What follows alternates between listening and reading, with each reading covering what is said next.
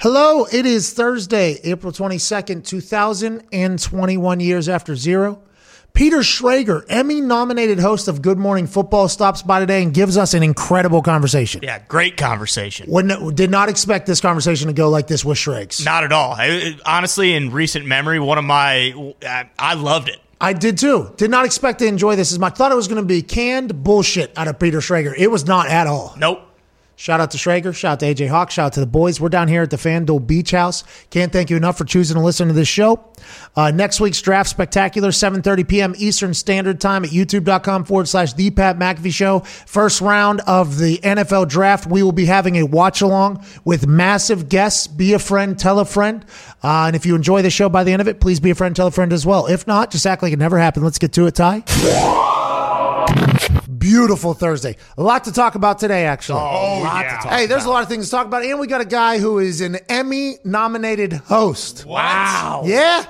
What? Peter Schrager. Yeah. Good morning football host. I believe he's a writer for NFL.com. I think he also works for either Fox or CBS during the season as an insider. Mm-hmm. The man has 100 jobs, knows everybody. Cannot wait to chat with him about the draft conversation, chatter that's happening currently that we are involved in and don't really know much about because there's been so many narrative changes back and forth. What's the number three overall pick going to be? Is it going to be Mac Jones? Will it be Justin Fields? The odds go from one to the other and then back to the other. Now Mac Jones has a photographic memory. He's definitely going at number three. Now Jacksonville Jaguars are coming out. Trent Baalke has said, we've got some calls on the number one overall pick. I think we're, I think we're good here. Is he?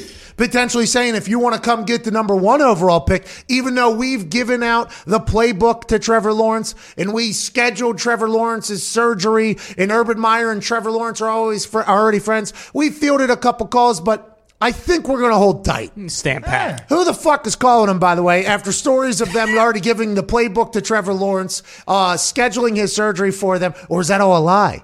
Do we know anything about anything right now? Old Schrags will hopefully be able to help us out in that regard. Cannot wait to chat with him in about 21 minutes. Also, the boys back in Indianapolis are live and plugged in. Boys, how you doing back there? We're doing well. We're we're doing well here, Pat. Okay, that's great to hear. sounds sounds like it's I going couldn't well. tell if my I couldn't tell if my fucking microphone was on or not. so- Well, I had the same issue as we started here. I, I, I, I could hear myself echoing off the walls of the house that we're in, but I could not hear myself in these ears I have. Zito had to figure it out. Obviously, we're in a Zito production down here. There's 4,000 wires that shouldn't be working. But second week down here at the uh, the FanDuel Beach House. Boys, we almost completely fucked it up. Did you get a chance to follow along with that last night? What happened, Pat? Well, see, so a lot of things happened. I had to arrive to the airport early, which is something I've never done. Yeah, rarely happens. I, I have never ever done. The only reason why you fly potential private aviation is because you could just show up and take off. Mm-hmm. That's what it's for. Especially if you're a pretty busy person and you live in a city where the airport has four or five flights. That's it to anywhere. Right. So you kind of have to make do. You have to do what you got to do. So I show up normally, hop on plane, see you later. This time, had a call I had to make that was scheduled near the time that we're potentially. So I'll just do the call from the airport. I'll arrive early. I'll be, you know, ready to go. Sure. I I I arrived early for the plane, not early for the call though. So mm. when I arrived, I rushed out of truck to get to call. Very important call. Yeah. Big one of biggest call I think I've ever been a part of in my entire life. Most successful human I've ever talked to in my entire life. Probably. Well, uh, Yeah. Yeah. I, I don't know. It was, it was a big call. So I rushed to that. In rushing, I forgot a lot of things. I forgot the key to the house down here in Tampa. I forgot the garage door opener for the gate to get into the house in Tampa. They were left in the truck because I was running to the airport. So then I hop on a plane after that call went swimmingly. I think it went pretty well. I'm all pumped up. We get on the plane. No Wi-Fi. no Wi-Fi. No Wi-Fi. Start checking things. Oh my God! Forgot. Uh, forgot key. Okay. Forgot gate code thing. Uh, forgot my suits. Uh, forgot everything in the truck. So what had happened was we got to this house last night. We couldn't get in the gate. Couldn't get in the house. We had to actually scale the fence. We did a full like uh, walk of the place. This Yeah. place is secure. It is very secure. It is secure. Fortress. There was no doors that we felt we could actually get into via kick or anything because there's just deadlocks on everything, which, by the way, we are very thankful to know now. So we had to wait around till the owner of the house had to drive over here. Numerous keys, didn't know which key was this house key. It was just extra keys, basically. It was a fucking shit show. But guess what? It all worked out. It all worked out. The Zito production's still working. We had a power outage in this thing, I guess. We potentially oh, blew yeah. some circuits. I mean, boys, things are really looking up for us down here in Tampa. I hope the same for you. Diggs, Gumpy, how's Hammer Down been at four o'clock? Are you guys still hitting winners or not? Uh, is 51 and 28 on the MLB season plus 17 units good? I'll ask you, Pat. Well, I mean, I do believe that would be considered a money making operation down there. 51 and 27. Will that continue, or is this just pure blind ass luck by the COVID Cowboy and the Canadian footy master? It's going to continue, and it's going to continue tonight. But once again, it's not about me, Pat. It's abs- absolutely not about me. Pat, uh, Gumpy's the better, better. He's got an absolute lock This tonight. that- fucking guy. What's your lock, Gump? We got a lock out of you. Now, listen, I think if you two are both on heaters right now, we should be celebrating that. We're in a state right now, actually. Hold on, Gumpy, hold that thought. This is pretty big news. It was announced this morning. Florida is going to have legalized mobile sports gambling. Uh, it is going to have to be run through, I believe, a tribe. I forget Yep. which exact one, but it'll be run through a tribe, uh, the Seminole tribe. Yeah. Okay. It'll be run through that. It'll be like the, uh, here, we have the entire tweets. These are good news. Florida is about to have legalized mobile sports gambling. It is going to look a lot different than anywhere else, I believe. Daniel Wallach, who is a man who gets shit done. Yeah, mover and shaker. At Wallach Legal is his Twitter account. Rumored details on the Florida gambling deal. Tribe run sports betting. Okay. So uh, th- that, I think that is why that was in my head. It's a 60 40 rev split between paramutuals. There's no way I said that right. I mean, it sounded right. Parimutuels.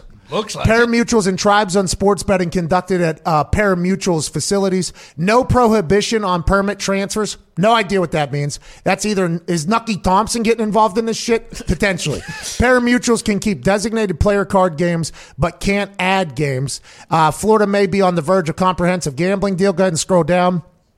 Uh, the Seminole tribe would also be allowed to build out additional casinos. It's Hollywood, Florida property on its Hollywood, Florida property, less than five miles from this guy's home. Okay, Daniel, get out. Daniel, Dan. Alcoholic. And can either do it themselves or with partners. Go ahead and go down. Uh, Florida sp- uh, sports better would be Florida sports bettors would be able to wager with the tribe anywhere in the state through Hard Rock Digital. Okay, this is a big one now. The new compa- uh, compact, the new contract, I'd assume. Yeah. Eight. Ah, Dan.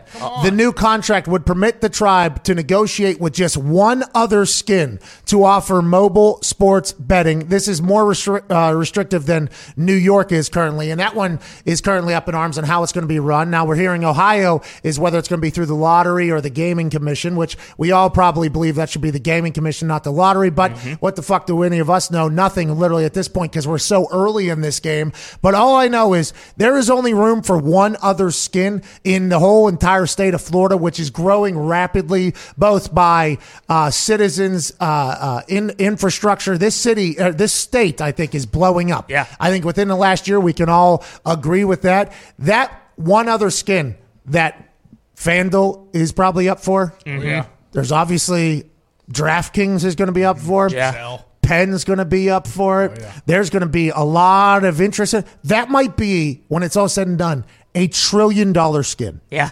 Could Think be. about that. At least. So we obviously read this tweet from Wallach. Now we Wallach spelled compact instead of contract. Okay, so we we don't Tough we're not 100 percent sure. We love Wallach. We like his work. We oh, looked yeah. up some of his pictures. Look like he is a dialed in, focused Yeah, guy. straight shooter. He's going to get the job done or whatever. So we don't know him that that well. We're assuming that this is right. I texted the FanDuel folks. I'm like.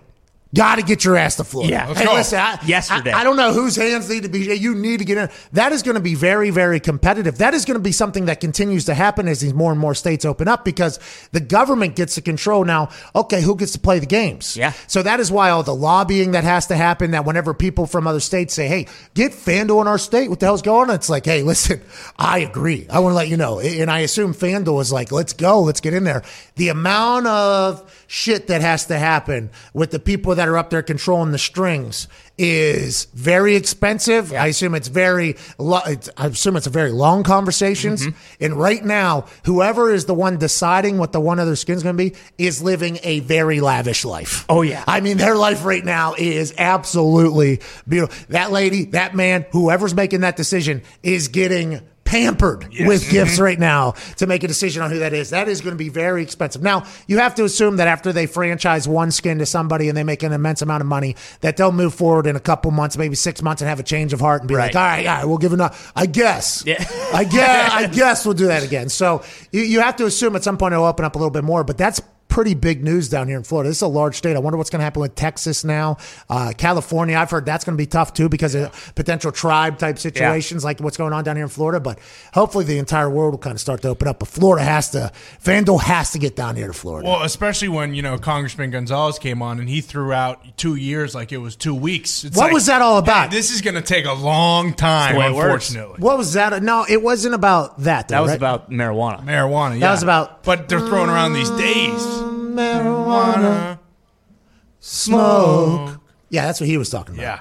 Uh, medicinal is legal down here, by the way. Yes, it is. Have to be a resident, have to have a card, obviously. We're not residents, don't have a card, so we would never smoke. of luck. Never. We'd never smoke dope down here. No. Whether, whether it was recreational or medicational. Yeah, can't do it. Can't do it because we're not, but we're saying if you are here, you can smoke dope. What's going on, Zito? Uh, they're saying that compact is actually a deal with a tribe. Okay. Oh. So, Daniel, So, so, we he knew. should have 100% Yeah. faith. So I was a lawyer. I- Sorry about that, Daniel. Some sort of legalese. This guy is very smart. Hey, Daniel, sorry about that, dude. Sports stooge, man. And as I was reading it, it did not sound good coming out of my mouth, but that's because I've never had the high end level conversations you've had, Daniel. I apologize for that, pal. The lack of trust or whatever. But uh, back to your point, this state is potentially going to make so much money off of sports gambling. Yeah. This tribe uh, that is uh, going to be handling the, the who passes out, who gets a chance to operate here is going to make so much money. Sports gambling alongside recreational marijuana is going to be the thing that really just turns this entire country back into like a super booming operation. yes, a profitable I- I- I mean, it's going to the mar- the marijuana thing. It's it's going to happen, right? We all know it's going to yeah. happen. When Gonzo said that two years thing, it's going to take two years, but uh, but yeah, it's going to get done or whatever. It's like that is so long, but in the grand scheme of things, people have been trying to do this for like what 60, 70 years. Oh, yeah. point, trying to get marijuana legalized, and it just hasn't Yeah. happened. So we can wait another two years, but god damn it, hurry it up over there, Gumpy. If the people in Florida were able to bet tonight or in the near future. Diggs said you had an absolute lock. What is it? And how are we doing? Are you still betting well? Are you still a hot gambler? Yeah, always, my friend. Boy, I, I hate to do. I hate to do this to you, Ty, but the Yankees right now are a they dumpster fire. Oh, really? And You they got say. Domingo Germán on the mound tonight, who's 0 2 with a 9 ERA. nice. Cleveland has Civale going. He's 3 and 0. He's given up two earned in his last 12.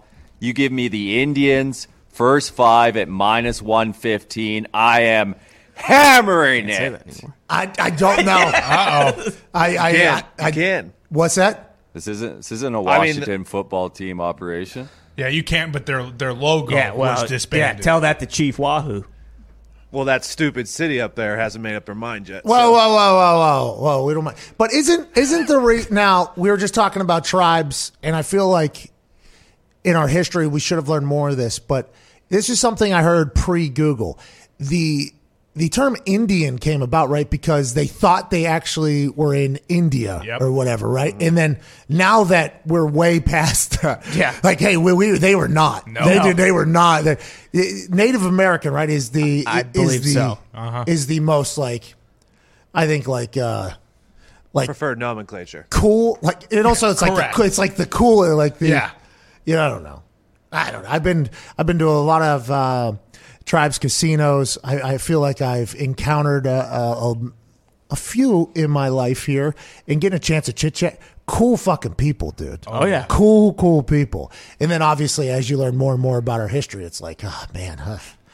I mean, I was not here. I didn't know No. anybody that was, but fucked up. They got a- a I- I- raw I- you deal. know, yeah, it was kind of. So the the click. Go ahead. You are 100% correct. Christopher Columbus thought he was showing up in India and that's why you call them Indians. That's see, that's why I heard that long time ago, and I kind of stopped. And Col- that- if we know anything, Columbus is not the guy to be. Columbus was a uh-uh. stooge. yeah, guy was kind of a scumbag. Yeah, well, it or he's not. stooge too. That's why everybody said the world was flat. He's like, nah, uh-uh. I'm fucking going. I'll dude. show ya. I'm going, bro.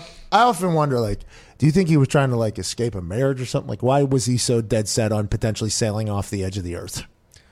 Maybe he got boozed up one You know? night. He's like, I'm done with this shit. Why was he? Let's head east. Why was he west? I believe, but Let's head west. I believe, I'm not 100 percent sure. But I wonder what something had to go down. You know what I mean? I was. What made him just be like, no, no, it's not flat. It's not ending right there because wasn't it? I mean, I should have studied more, I guess, and that has been pretty apparent throughout listening or watching to this show that that it did not happen or whatever. But didn't everybody think that it, it was over there? Oh, yeah. So pretty something much. had to get him over the edge to be like, literally, I'll go over the. I'll, I'll do it. I'm I'm guessing that what we've been taught is not exactly how it shook out. I- I'm guessing that he noted scumbag. He probably had like a shitload of gambling debts and had to get the hell out of there. Or they were gonna behead him with the guillotine the next day. All right, I'll he go. Jeez. Pat, he was a uh, he was a greedy prick. He was going to find that spice money. There, there's no more than that. He's going to try to get that spice dude down there, and that's why Yeah. whenever he he landed in America, well, where did he, he went? Came through the islands too first, right? Didn't he? yeah. Yeah. Caribbean, Dominican down there, yeah. Allegedly. Now, Alleged- who, who the that- fuck knows, dude? Well, I who, uh, we just found out. he just thought he went east first. Yeah, well, hey, back then they didn't even have an east or west. They had north and south, you know? anyways, tonight It was the West Indies. the West Indies. There it is. There we go. Okay, so he definitely. And he was actually going to Indonesia, not India. See? oh well, hey, we we were close though. I feel like we were pretty close. Yeah, so. pretty close. right there. What were, they 80% right. what were they doing? Were they following the stars? Like, how do they even know where the fuck they're going? They just run into stuff. Nick, oh, yeah. Star maps. Cartographers had a couple maps, but it was like, you know, hey, I'm going to try and sail off the edge of the world. I don't believe that there is an edge of the world. I'm going to keep going. So I'm going to find a way west. Did we settle on west? Yeah, it Yes, is uh-huh, west. west. Yeah, it is west. Yeah, it is west. Depending where you're standing. And Now, so, so this is kind of like a, uh, you know, the settlers and everything. Yeah. Yes. Like whenever they just decided to go left, they had no clue what was over there. No. Nope. None. And back then, I assume there were some hilarious tales of what potentially existed. You know, Oh, like yeah. the Loch Ness monster was probably uh-huh. already in something. Sasquatch, I assume, had already began. And these people were like, "Yeah, it's got to be better than whatever the fuck we're going through right now." I mean, they were under the impression that every person that was going out there was gonna like Dead. find a gold mine and just be Yeah, rich but for the somebody rest had to go once, right, to tell Oh, them yeah. that it was Oh, there. yeah, for sure. I'm talking about. Sakakawea. I'm talking. What's that? Sakakawea. Which is also a pronunciation of Sacagawea. Yes. by the way. I mean, but we have clarified that it is pronounced Chicagoia. Let's just make sure that that here we go. known. So this is a legend. Zeno just looked up on the LED board behind us. This is allegedly where he went. Christopher Columbus and the boys. Uh, I mean, who knows any of this shit? I thought they were more What is- north. do you think they grabbed a? Do you think they grabbed a map and just? I think we. Uh, Oh, we're right here. Hey, who knows, dude? All right. Um, let's talk about some more sports. So you're talking to Cleveland Native Americans first five over the New York Yankees. Gumpy is who you're locked into. You got it, pal. All comes back to sports. Pat, we got one more that both of us agree on too, if you don't mind. Oh, I would love to. Hey, listen, if you guys are handing out free money to those that can gamble, let's hear it, Hammer Down Boys. So the dogs have been barking this season. Oh, okay, if you bet hundred dollars blindly on all the dogs, you'd be up forty seven hundred dollars. And we got a dog barking for you today, pal. I woke up today and I was like Joseph Gordon-Levitt in that movie where they were flapping in the outfield. Oh, oh Angels. Angels. Angels, in the uh-huh. outfield. Yeah, the Angels are a dog today, plus a half on the first five line. And I looked into the outfield. Ohtani was flapping his wings. Oh. Trout was oh. flapping his wings. Oh. Rendon was flapping out there. Plus a plus a half. First five Angels versus Stros, who are one and nine in their last ten. One and five at home. First five Angels book him as a pup today. Okay, you're saying Diggs. You're saying Ota- is Ohtani pitching or is he just DHing? Just DH, and he pitched uh, a couple days ago. He's been hitting bombs. So he'll have two home runs today. At least. At least, at least two homers there. Okay, uh, we have a call with Schrager in four minutes. Zito just gave me hand signals. Got to get him out of here. Oh, is that four? Uh, that, was, that was beautiful. Actually, what you what you did there was a perfect. It was a perfect. Good for you. Okay, and Gumpy, is that the one you agree with as well? This why are the Astros one and nine? Why are they favored by a half a run in the first five? What's going on over there in baseball? The kid they have pitching, he's been up and down from the minors, but when he does come up for a start, he's been lights out. So he is a good arm, but Alex Cobb for the Angels is steady Eddie. Okay, so this is free money. Thanks, Hammer Down. There we go, baby boys. Eddie. One week from today, we will get to witness dreams come true.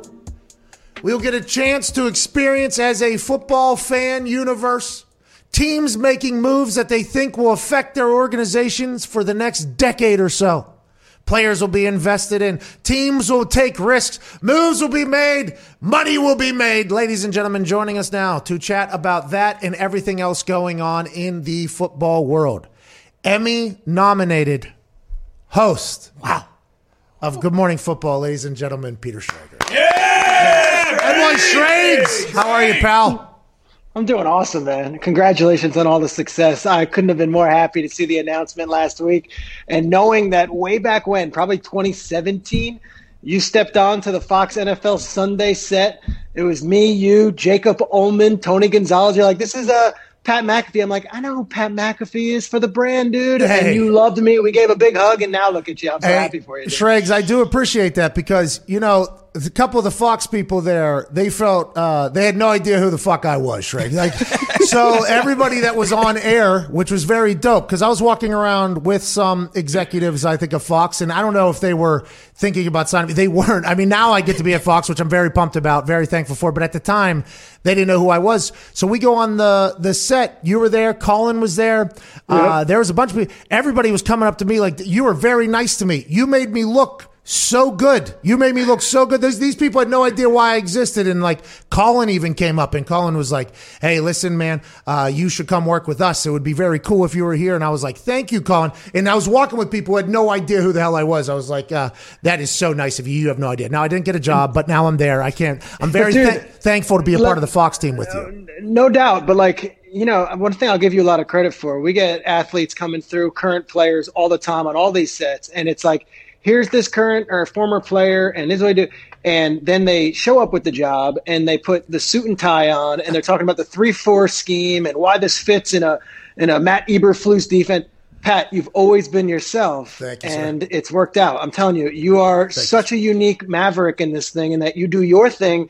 And it's like I'm going to do it my way, and if you're into it, great. But I think the fans have watched, the fans have listened, and I think it's all worked out just fine for you. Well, thank you, Schrags. You as well, by the way. And and I'm lucky to have a team with me. My boys are absolutely incredible. That Good Morning Football show that you guys have is incredible. I talked to Kyle Brandt about it. We are legit fans Yeah. at the show. Uh, We watch it every single morning.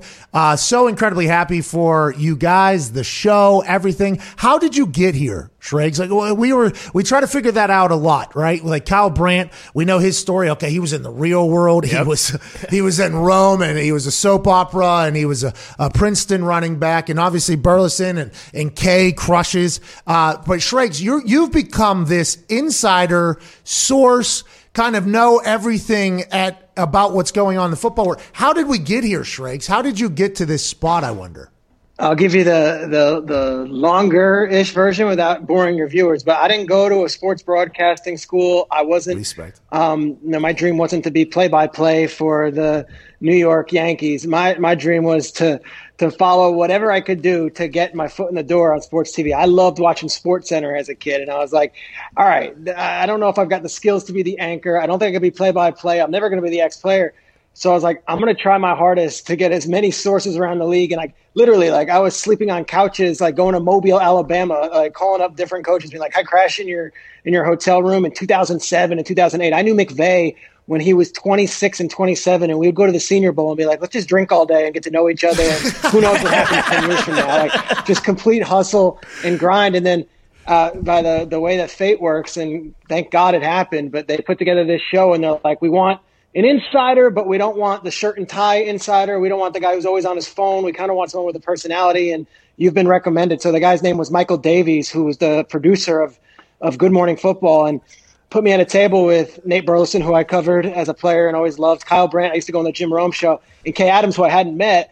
And we all kind of get along, and it's a lot like your crew, where there's inside jokes. It's an ongoing dialogue, and if you tune in on a Tuesday, you're going to want to tune in on Wednesday to see how it all worked out from what the conversation was on Tuesday. But yeah, like I didn't this is not an easy path or a usual path. I was freelance sports writing on my own blog and on other sites for like 10 years before getting actually validated by the Hey, sports man. media guys and being put on TV. That's awesome. Good for you, man. I did not know that. I'm happy I just I'm happy I asked that because we're trying to figure out whether or not you would feel disrespected by that. And we have a tendency of doing that, but it's just genuine curiosity because I feel No, like bro. it's an awesome thing to get to that level, you know? It's, Hey, a, it's a lot of of work. college, I didn't have a job and I want to do this stuff. So I was freelance writing for ESPN. But at the same time, this is kind of crazy now to talk about this. This is like 2004. I was working at a hospital in New York City as like the PR guy for doctors. And what does that mean?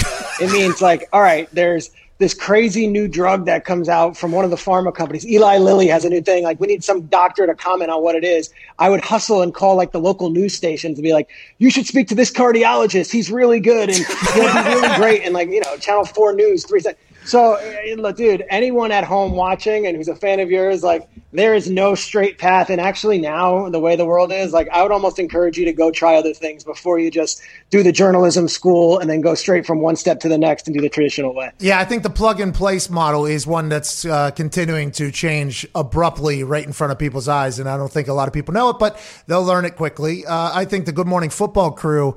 Uh, and whoever you, you said Davies is part of that Embassy Row. I did. I, I met Davies. Davies, cool guy. He put me on the air for thirty minutes with no sound, but he's he's a good guy. Very very nice guy. I actually was very impressed chatting with him. That show is awesome. I'm happy they realized that. By the way, I'm happy that that was an actual forethought. That's very good news. Let's let's talk about next week and something Yeah. that you guys have been talking about a lot, as we all have. Obviously, the draft is coming up. And Schrags, you released your mock draft uh, 2.0 on 420. Shout out to you. We got a little bit stoned and read through it or whatever.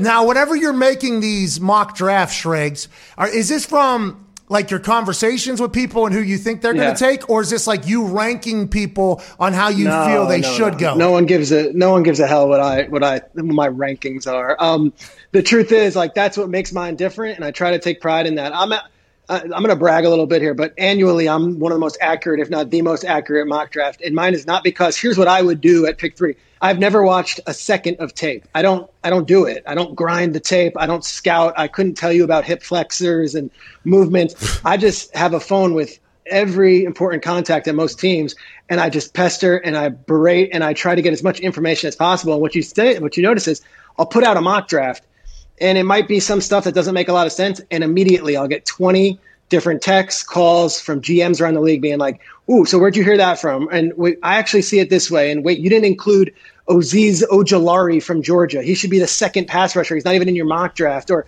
I'll get a call and say, "Hey." Be careful with Rondale Moore. He's five foot seven. Yeah, he's good, but like five foot seven, he might not be a first round pick. So by the time I get to my last mock draft, which is next week, I think there's a lot of credence I take in it. I take a lot of pride in it, Pat. I'm always working on it. And for the most part, I feel like I'm usually pretty much in the vicinity, and I'll have a couple guys in there by the final mock draft that no one else does, and they typically go in the first round. Okay, Schrags, I appreciate hearing that, by the way, because that now, listen, going forward, we always talk Schrags about how we don't we don't have the text message to GMs. Uh, by the way, shout Yeah. out to you doing Senior Bowl, putting in the work to get to know these people and getting that information. I don't watch all the film either. I have no idea who a lot of these people. And now, granted, Yeah. top ten, I know who they are, but a lot of them I don't. So we Yeah. have to, we have to pick and choose who we follow for our particular opinions if we're to give some. It's nice to know that this is one that we can rely on here. Mm-hmm. It's nice to know that. Trevor Yeah. Lawrence going one, that's locked in, even though Baalke said they've had some calls about one, they think they're okay. Two, Zach Wilson. When did this happen, Shrek? When did Zach Wilson become the overall number two instead of Justin Fields? Because it felt like th- Justin Fields at number two was locked in immediately upon the Jets winning that game whenever they no longer had number one pick. It's like, well, now the Jets get Justin Fields. How How did that change happen so much? And when did this guy, Mac Jones, skyrocket over that? Is that the the potential uh, photographic memory thing that everybody's obsessed with, or the incredible year he had in an NFL type offense last year? How did those two things happen there? quickly on number two, I just hey, I, I don't put things out there, and I've been having Zach Wilson to the Jets for quite some time, even before Darnold was traded. So I'll just leave it Oh, at that. okay. Number three is the one that I'm getting a lot of heat from, and this one really comes from the San Francisco fan base, where it's like it just doesn't make sense to us. Mac Jones, you don't trade up two first round picks to get there. I've gotten in, not heat, but I've gotten a lot of people saying like, you know, you shouldn't be putting that out there unless you know that. I don't know that. I could tell you this. I know that San Francisco went to Trey Lance's pro day on Monday and were blown away, and those guys really were impressed. And Trey Lance's parents were on site, and like Trey Lance has been really, really incredible in these meetings. I just feel, reading the tea leaves, that as of right now, a week out, I think it's Lance or it's Mac Jones. and I oh, think wow. when it's all said and Oh. done, Mac Jones is a sure fit. I don't think Justin Fields, I haven't heard much Justin Fields to the Niners other than the stuff that Vegas is saying and some other blogs and stuff. But around the league, it doesn't come from the Niners, it comes from other GMs and coaches. Their feeling is it's either the sure thing in Mac Jones, and it might not be a sure thing, but at least the guy that's a finished product that we've been watching, or it's the complete unknown and the possibilities of Trey Lance. But Justin Fields right now does not seem like that's what I'm hearing with the 49ers. Trey Lance, let's go, dude. Okay. Hey, bring the mom and dad out to pro day. Come meet Right. Shanahan. Come meet Shanahan. We're going to coach Beck. Kyle Pitts at number four at the Atlanta Falcons. This is obviously as long as the Falcons don't trade right, or do you think they're pretty locked in on Kyle Pitts, which would be the third top five tight end drafted since 1950, I think, or something like that.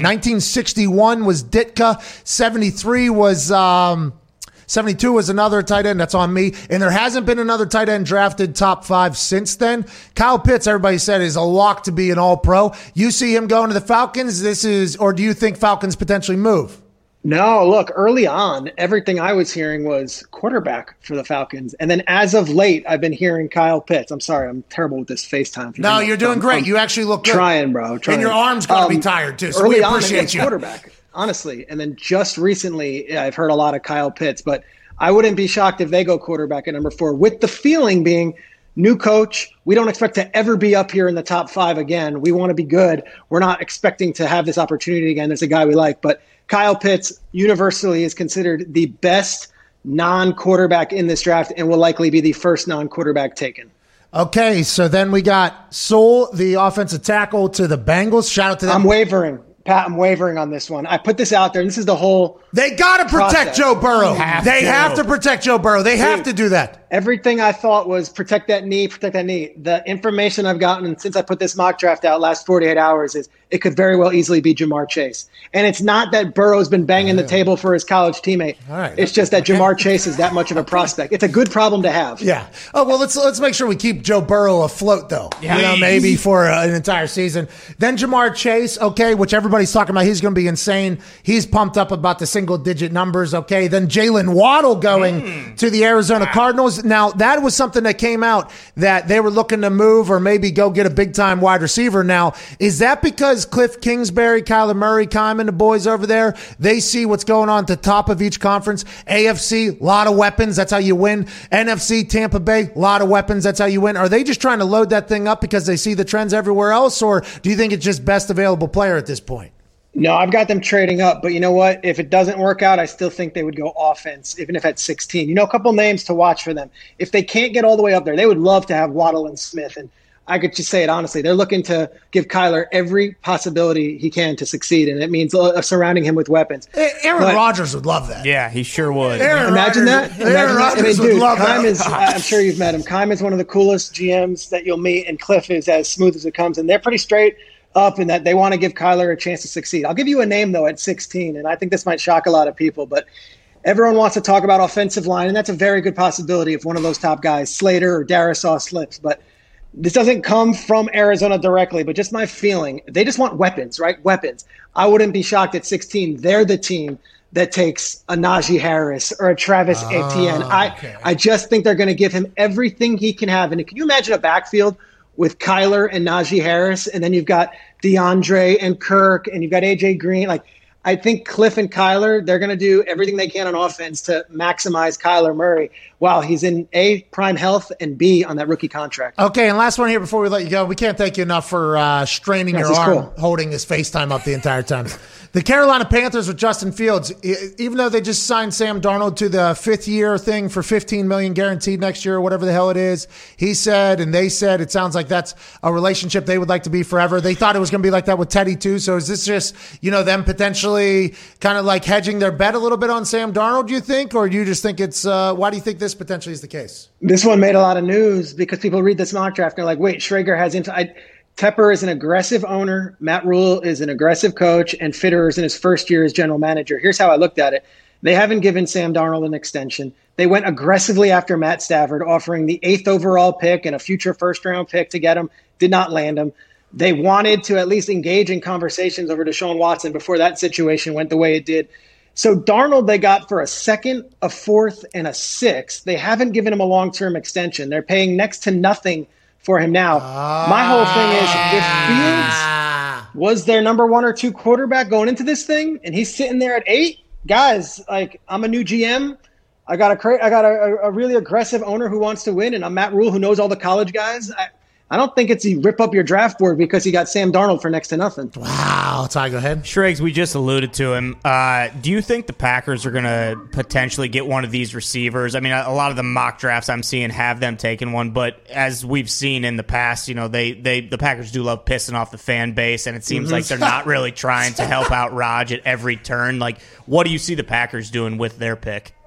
Yeah, it's been since 2002 since they took a wide receiver or running back in the first round. Javon Trivia Walker. question. The That is answer so long ago. Javon Yikes. Walker. Yeah, he got it. Walker. Yeah, he there got it. Go. Hey, he's an owner of the team. That guy that just asked you the mm-hmm. question. He's been He on knows. the he's been on the Packers ride for a long time at this point. I'm just getting started, by the way, with my blossoming friendship with Aaron here. I'm a big Packers fan. It's frustrating. It is frustrating the way they operate. Dude. They're so patient. It's like they're old school and everything like that. The game's changing. The league is changing. Are they gonna? So I- yeah, go ahead. Yeah, I gave him Elijah Moore out of Ole Miss, and the response I got was from a GM who knows his stuff and is like, "Hey, you can do all you want." It's like they just that's not what they do. I'm like, but what's they? I mean, they've been through Ted Thompson. Now it's Gutey. Like, maybe you do give Aaron Rodgers a weapon. It's not the craziest thing to try to support this guy. And at 29, it's not like you're taking it fifth overall.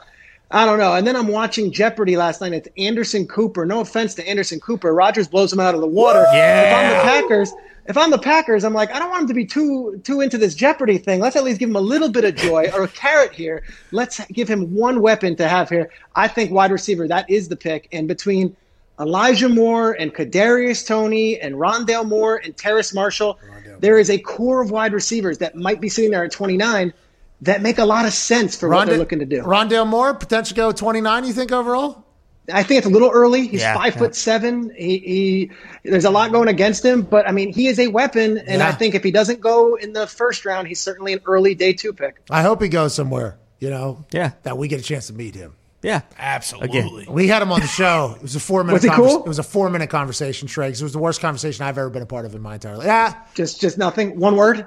Yeah. It was pretty much like it- Yeah, may- Pat, maybe he was scared. Maybe We he was scared, have all Maybe, the- you know, he all the prospects on, right? Like, and then like you get them on TV, and they're a 19 year old kid who doesn't talk, and you're like, all right, c- like, I, I, like what do we do? Eh, and, well, what do and do? and by the way, they're also scared to death that anything they say is potentially going Yeah. to jeopardize a dream that they've been working for for so long. It's like that we get we're getting pitched now a lot of rookies to come on the show. Telling and I'm you, like, dude, stay away. I'm- yeah, exactly. That's exactly what I'm, I'm like. Listen, I don't want you to say anything to fuck up your dream. After you get drafted, let's have this conversation or whatever. It's not on them. Hopefully, we'll have Rondale Moore back. I did not know he was potentially a first rounder though. That is good for Rondale Moore. Potentially, I mean that's a reach. Well, you said it, not me, dude. It was you, Pete. It was you. It was it. What do you want? I don't watch the tape. I don't know. Hey, me neither. Connor, what do you have? Yeah, Pete, in that mock draft, you also have DeVonta Smith going to New England at 12, which means they're Yeah. trading up and getting a wide receiver. Is there any worry about his weight at all with teams? And also, do you see the Patriots trading up no matter what? Uh, I did that because I think there's a huge drop off after the top four pass catchers. That's what everyone's board says, and that's Chase and Waddle, Smith, and of course Pitts. And if you're the Patriots being uber aggressive and you don't have to give up too much to go up a couple spots to get Nick Saban's favorite wide receiver ever, and you're Bill Belichick, who looks at Saban as a brother. Like I thought it made sense, but I, I have I literally yesterday picked up the phone because I had heard the 166 a few times this week once the medicals came back, and everyone's like, "Look, he's been the skinniest wide receiver on every team he's played for. He finds a way to get open. He's the smartest player you'll see, a technician with his feet." I, I don't. I don't think you fear about a, a guy him being 166 as opposed to 173. You're getting a little bit in the weeds with what he did in the SEC. Shrek, the technician with his feet is a good term. I'm going to use that Friday night SmackDown for sure. I'm going to say something. This technician with his arms in the ring. I can't wait for it. Uh, Schrags, appreciate your time, man. You're the best, dude. Guys, I love the show and I appreciate you having me on. Where are you at? You, you stay in New York? Yeah, I'm in Brooklyn. Everyone else moved out to the suburbs and they've gotten their gated communities. I live in the streets. I'm in Brooklyn, dude. it's Straker. Thanks, man. People go through many changes as we get older, isn't that right? Oh yeah. For men, one of the less fortunate changes is that testosterone production begins to naturally decrease in the body. Did you know this, AJ? I am aware. For most men, it begins around the age of 30, and testosterone production declines by roughly 1% per year. My God. So if you live to 130, you ain't got shit left. No, minus thirty. Well, if it starts around 30, this is one of those questions on a test where, you know, begins around 30, and the testosterone production declines by roughly 1% per year. So does it start at zero or does it start at 30? That's the thing. This is where they can get you. It's one of them damn word problems. This is one of those Yeah. problems where you're like, well, wait a minute. Uh, which, can I ask a follow up? Anyways, I was good at those tests because I always viewed it as me versus the fucking teacher. That's right. Okay. I don't know what's going on, but this is me versus you. Fuck you. That's how I. That's how I view. it. That's why friends at Roman have a new supplement designed to support testosterone production. I did not know this. They formulated their own supplements with transparent and scientifically backed ingredients. You hear this, AJ? Roman's hmm. testosterone supplement is for anyone who wants to support their own body's natural function. They formulated their own blend with transparent and scientifically backed ingredients. Getting started is simple. Just go to getroman.com/usa. Their supplement contains vitamin D3, What? zinc, What? magnesium, What? Mm, maca, What? and ashwagandha in a unique blend designed by healthcare professionals that you can't get anywhere else. To learn more about these incredible ingredients, visit getroman.com slash USA. Roman is offering $15 off your first order and will deliver your supplements right to your door with free two-day shipping when you go to getroman.com forward slash USA. Get $15 off your first order plus free two-day shipping. That's getroman, G-E-T-R-O-M-A-N dot com forward slash USA. That's good news. Let's try that stuff. Okay. I've been looking for that type of stuff. That's good news. Mm-hmm. That's what I want. Now we know. Hey, Roman. Thank you, Roman. Thank you, Roman. Thank you, Roman. AJ Hawk will be joining us here in a few moments to chat about all things happening in the sports world at Boston Connor's down here in the FanDuel Beach House with me, as is Ty Schmidt. The boys are still back in Indianapolis. Cannot wait to hear from them. There has been some things that have happened on the internet, though, as this show has gone on today. Obviously, in the first hour, we get a chance to chat alongside Pete Schrager, who gave us his breakdown of his mock draft 2.0 and basically said, uh, my mock draft comes from having conversations with people of power in basically every team. Yeah. That's what he said. Whoa. Essentially. He's he did say people of importance or people of power at every single team or whatever. So he has to kind of like judge and ride the wave of the intel he's getting from around the league. Now, could it change? Absolutely. But it's nice to know that he is getting his info. He does work on NFL Network. Mm-hmm. He is on Good Morning Football. He told us how he was drinking with Sean McVay whenever they were in their early 20s. Now, not, not that that's that long ago because Sean McVay is so young, but it feels like he has a lot of good relationships. We should start taking his shit a little bit more serious. Absolutely. He's got Mac Jones locked in at three. Locked in at three. You can probably get some good money still on a lot of sports books with Yeah. that. Is that where San Fran's going to go? Do you trade two first rounders for Mac Jones? Potentially, who knows? Joining us right now, ladies and gentlemen, from Ohio, um, an Ohio State legend, a Green Bay Packer uh, icon, ladies and gentlemen, AJ Hawk. AJ, did you see us talking to Schrags, dude? I did, and you know what? It makes sense how he goes about his mock draft, especially hearing you guys just talk about that. Like, wouldn't that like? I, I feel like he, if he's only talking to the people that are making these decisions, yes, he. You would think he would be very accurate if he has his sources are, are legit. So yeah, we should definitely be following Schrags a lot more. I agree with the way he was speaking. By the way, now that could all be freezing cold takes with what he said, but he was, he had trades in his mock draft. Yeah. This is what they're thinking about doing. This is what they're trying to do. Teams are thinking about this. The Carolina Panthers uh, having Justin Fields potentially available for them at eight, and then him breaking down how they're not really that invested in Sam Darnold. I mean, they picked up his fifth year option or whatever, which is awesome. They only gave up a, a two, a four, and a three or something like that when they were trying to give up an eight, the eight, and a couple other things for Matthew Stafford. And he's like, "Eh, this is not a, this is not a, hey, Sam Darnold's definitely going to be the quarterback for the next five years, which is smart, by the way, because none of us know what Sam Darnold's going to be out from underneath the Adam Gase effect. But I did not expect to hear that Carolina is still very interested in another quarterback. I thought they had that locked in. That was interesting to hear. Speaking of quarterback, another quarterback that you may have heard of, AJ Hawk, is not happy about a new rule that has been implemented by the NFL. I'm not sure if you have seen this yet or not, but the Instagram story section of Tom Brady's profile has told quite a story for all of us. Tom Brady reacting to the news that single digits will be allowed to be worn by anybody other than offensive line and defensive line. He says, Good luck trying to block the right people now. Whoa. Going to make for a lot of bad football. He's not serious.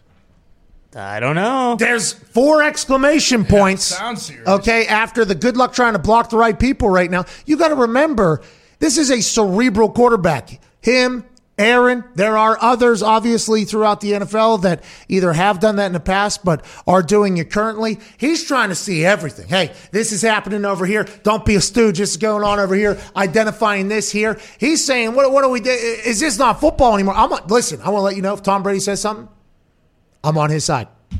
Look at this. These are his fucking oh, yeah. glasses. Boom. okay, these are his fucking glasses from Those a look a guy. little. Those look a little small on your head, man. Are you kidding me? You're, Dude, you're an They're the worst. Do they reach your ears? Hey, I'm a I'm a fellow big headed guy. Believe me, I can. It's a hard to find shades. Yeah, that's why I always do this one, just so it looks like I'm trying for.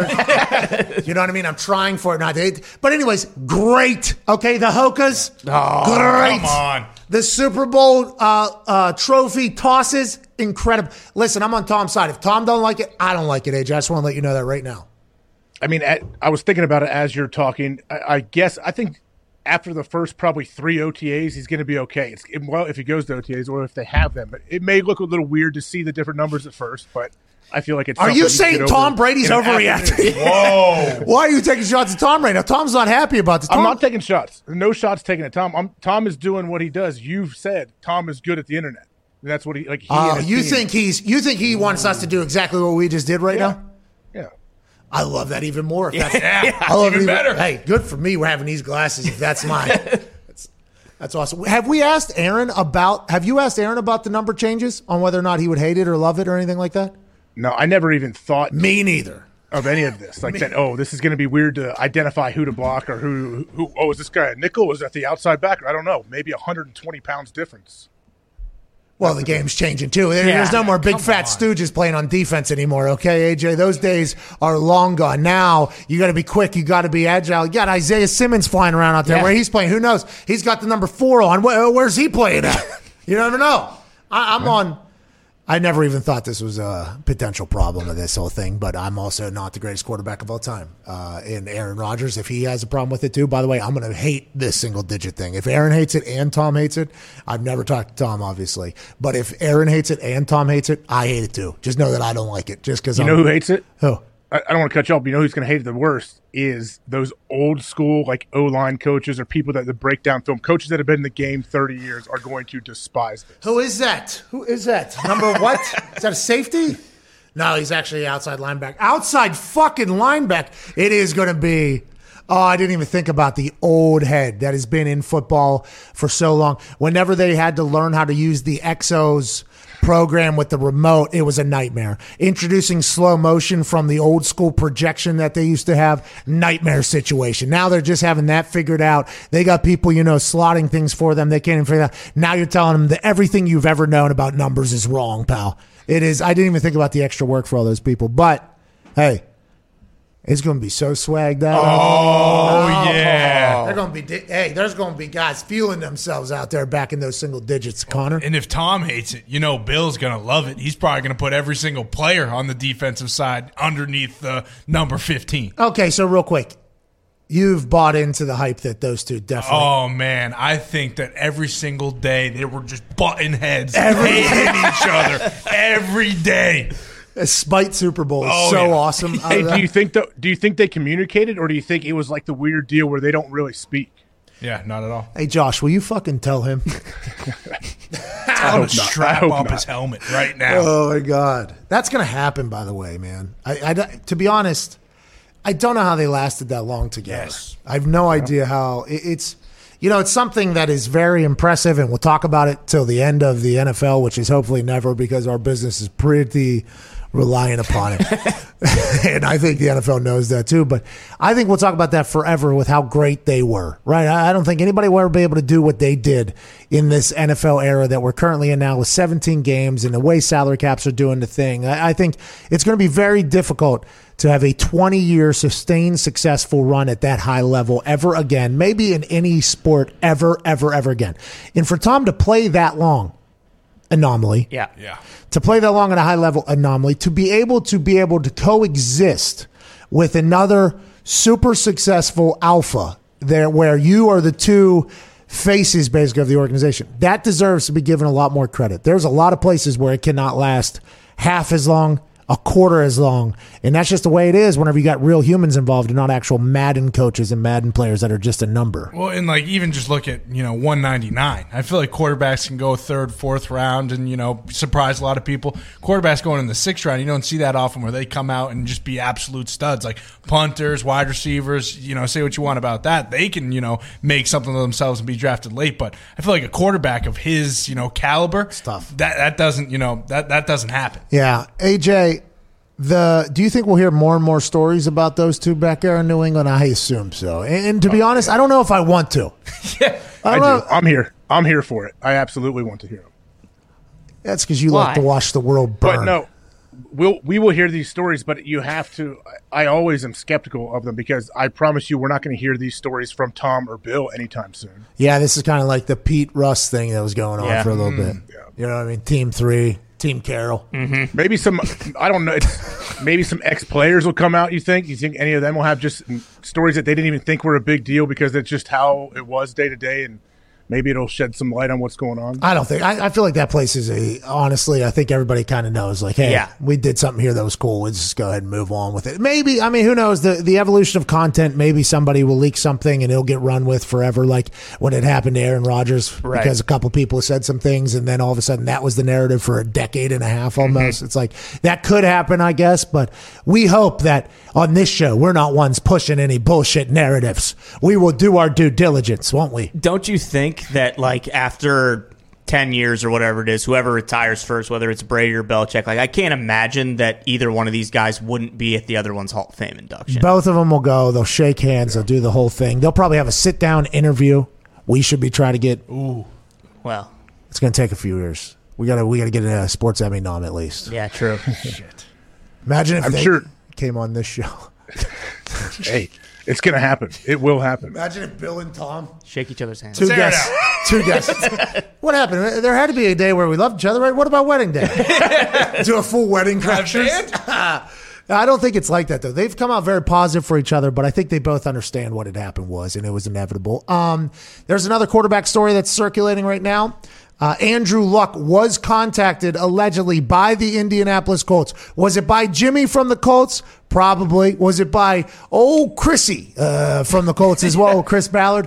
Maybe. But reports are now out of Peter King via the Dan Patrick Show. Andrews Perloff tweets this out. The Colts talked to him before they made the Carson Wentz trade. Nothing has come out about what exactly was said, but he had to leave them with this impression that I'm not playing football. And if you listen to my conversation with T.Y. Hilton, when I asked him about Andrew Luck talking to him, I said, uh, You think he's happy in retirement? T.Y. said, Happy? Every time I talk to him, he almost makes me want to retire. so I think Andrew Luck very content uh, post football. Had an incredible run with the Indianapolis Colts. We all wish it was longer because of how special he was on the field, but he made a decision that I I feel like is making him the most happy. But I do like the fact that the Colts were like, can we not? I mean, we should we not at least every time we have this situation go ask if this fucking guy who's a once in a generation talent who's unbelievable maybe wants to play football again? Can we go do that? And they're like, yeah, we should. Yeah. Everybody, everybody, shut, shut your computers. Let's fucking drive to Andrew's house right now. he, he lives here in Indianapolis. Let's go ask him. And imagine like Andrew opening the door. I see him in like a robe or something, you know, his family. He's got a, a lot of cool art pieces. I Oh, yeah. assume it is designed incredibly. He probably designed it himself. Uh, Andrew, just want to know if you want to come back. No, guys, I. I'm good. Thanks for coming by. Don't worry. I mean, you got some tea? You want some tea? yeah. Like the whole thing, and then they leave. I wonder how long this will continue to happen. But it's smart, obviously, and we probably, you know, assume that they would reach out to Andrew. And now Peter King's saying they definitely did. Would be nice if Andrew was the quarterback of this team, though. I, I just, as a fan of the team. if I'm Chris Bauer, the GM, if I'm Jim Irsay, the owner, anybody, yeah, before you make this trade, I would you want to know like, hey, maybe what if Andrew had a tiny like a ten percent chance of coming back and he was kind of starting to think about it, and then you make this Carson Wentz trade and then bam, he's like, no, there's no chance. I'm definitely not coming back now. So yeah, why not reach out, put the feelers out, and maybe he says, I don't know, I'm, I'm a little interested. Imagine Jim just sending gifts over to the house. Like, brother, look outside. it's like a Rolls Royce sitting out there. Andrew's like, I, I don't want that, Jim. Please take that back. "Uh, I'll give it a go get it tomorrow, brother. Sends over another gift over there. And then finally, Andrew's like, Will you, hey, sir, please, I appreciate everything you've done. I am not doing this anymore. He was so good. If Carson can play, and I'm not saying he's he's going to live up to what Andrew Luck is and was whenever he was playing for the Colts, but when Carson walked into that studio, he was a big son bitch. I mean, I, I literally was like, man, this is luck. Like this is a luck like build here. You know, like I'm not saying he's mm-hmm. luck at all. Okay, actually, I think might be polar opposite people. The only thing they might share in common is the same build, and they don't mind just being completely away from everybody. Like they are mm-hmm. okay living in their own world. So I think that is something they share, and obviously the physical traits and everything like that. But they seem to be two different humans. But his size. I was just like, damn, I did not expect you to be this big. Then you start looking at some highlights of Carson Wentz. It's like, oh, extending plays, big time throws, getting hit, making like it. There is a lot of similarities there. So I would assume, you know, that Andrew probably has a lot of respect for Carson Wentz, but Jimmy from the Colts and Chrissy from the Colts Ballard, you know, if you can't get Andrew, I guess with Frank's relationship with this guy, he's pretty fucking similar. Let's see if we can make it a play. I'm happy this move happened at this point. I wasn't always pumped about it. You know, when Matthew was available and Aaron was potentially available at the time. Listen, that was a real conversation. I was a prisoner in the moment. But man, I, I feel good with Carson Wentz being in there until, you know, proven otherwise, which might might might happen. You would know better than most, but does do, does this in your mind like parallel what uh, Trevor Lawrence said at all? Like obviously Andrew Luck loved football and everything, but like it clearly it, Think it about never that. devi- it never defined him because otherwise he'd be back. AJ, we talked about that. Um, I think whenever Trevor Lawrence came out and talked in that Sports Illustrated, the original quotes, which was like, uh, "Don't need football. Very happy without it. He's not. It's not chip on his shoulder. He's just driven for his passion of the game or whatever." And it was being taken as a very negative thing for the only reason because if Justin Fields said this, or Mac Jones, or Trey Lance, or Zach Wilson, anybody other than Trevor Lawrence said this, there would be a massive ordeal. Their draft stock would fall. But Trevor Lawrence says this because this is who Trevor Lawrence is. Trevor Lawrence has been the number one recruit since seventh grade or something like that. Like Trevor Lawrence has been on top of the mountain his entire career, just like Andrew Luck. So it was. You know, I think a lot of that got taken out of context, and Trevor Lawrence had to put out some tweets and respond to the negativity. It seems as if people are misreading my sentiment. I am internally motivated. I love football as much or more than anyone. It is a huge priority in my life. Obviously, I am driven to be the best I can be and to maximize my potential and to win. I have a lot of confidence in my work ethic. I love to grind and to chase my goals. You can ask anyone who's been in my life. That being said, I am secure in who I am and what I believe. I don't need football to make me feel worthy as a person. I purely love the game and everything that comes with it the work, the team, the ups, the downs. I am a believer in the fact that there is a part of my life. This, it is, I can't read that. There is a plan for my life. There's a plan for my life, and I'm called to being the best I can be. at whatever I am doing. Thanks for coming to my TED Talk. L O L. This is kind of like, um, you know, whenever you drop that line, like I am not purely a football player or whatever. It's like whenever uh, you're all dressed up and somebody says, "Why are you all dressed up?" You're like, "I just came from a funeral. Fuck you." Just make him feel terrible. That's kind of what he just did in this thing. It's like, yeah, you remember all you, oh, you were mad at me that I just wouldn't say that I'm only a football player. I'm only a football player. I'm not Okay, so you can just kind of eat shit basically and kind of. But I, I, I do understand that if you don't play the part and act as if you're obsessed with everything about it, some people are going to come after you at this point. if I was Trevor Lawrence and he he won't do this because he, he seems like a humble guy and he doesn't care to, he should say, "Hey, how do you think I got here? I, I wasn't like this is my this was been my mindset forever, like since from a young age when I have been the man. From then all the way till now, going to be the number one overall pick in the NFL draft. So hey, have fun. This is who I am. I'm going to go be successful. Who uh, he came in his freshman year? Who was the quarterback that they benched? Uh, Bryant, he transferred to Missouri. He was I good. believe. Hey, good, good quarterback. Yeah. He was good. Great quarterback. He comes in. I remember his first game coming in, and the announcers got like very excited. They had obviously done their research and everything like that. And I think one of his first balls was to the left or something. It was just like a strike, and he had that long hair. And I'm like, what the hell is this thing? And then all of a sudden, it was just like the Trevor Lawrence mania began. It wasn't as big as the Tebow mania. No. No. And I think that's because Trevor Lawrence didn't didn't really want it to be. You know, he's not going to the draft. I feel like he was a little bit different. Tebow, I, I, I think, did not expect the Tebow mania that was going to come.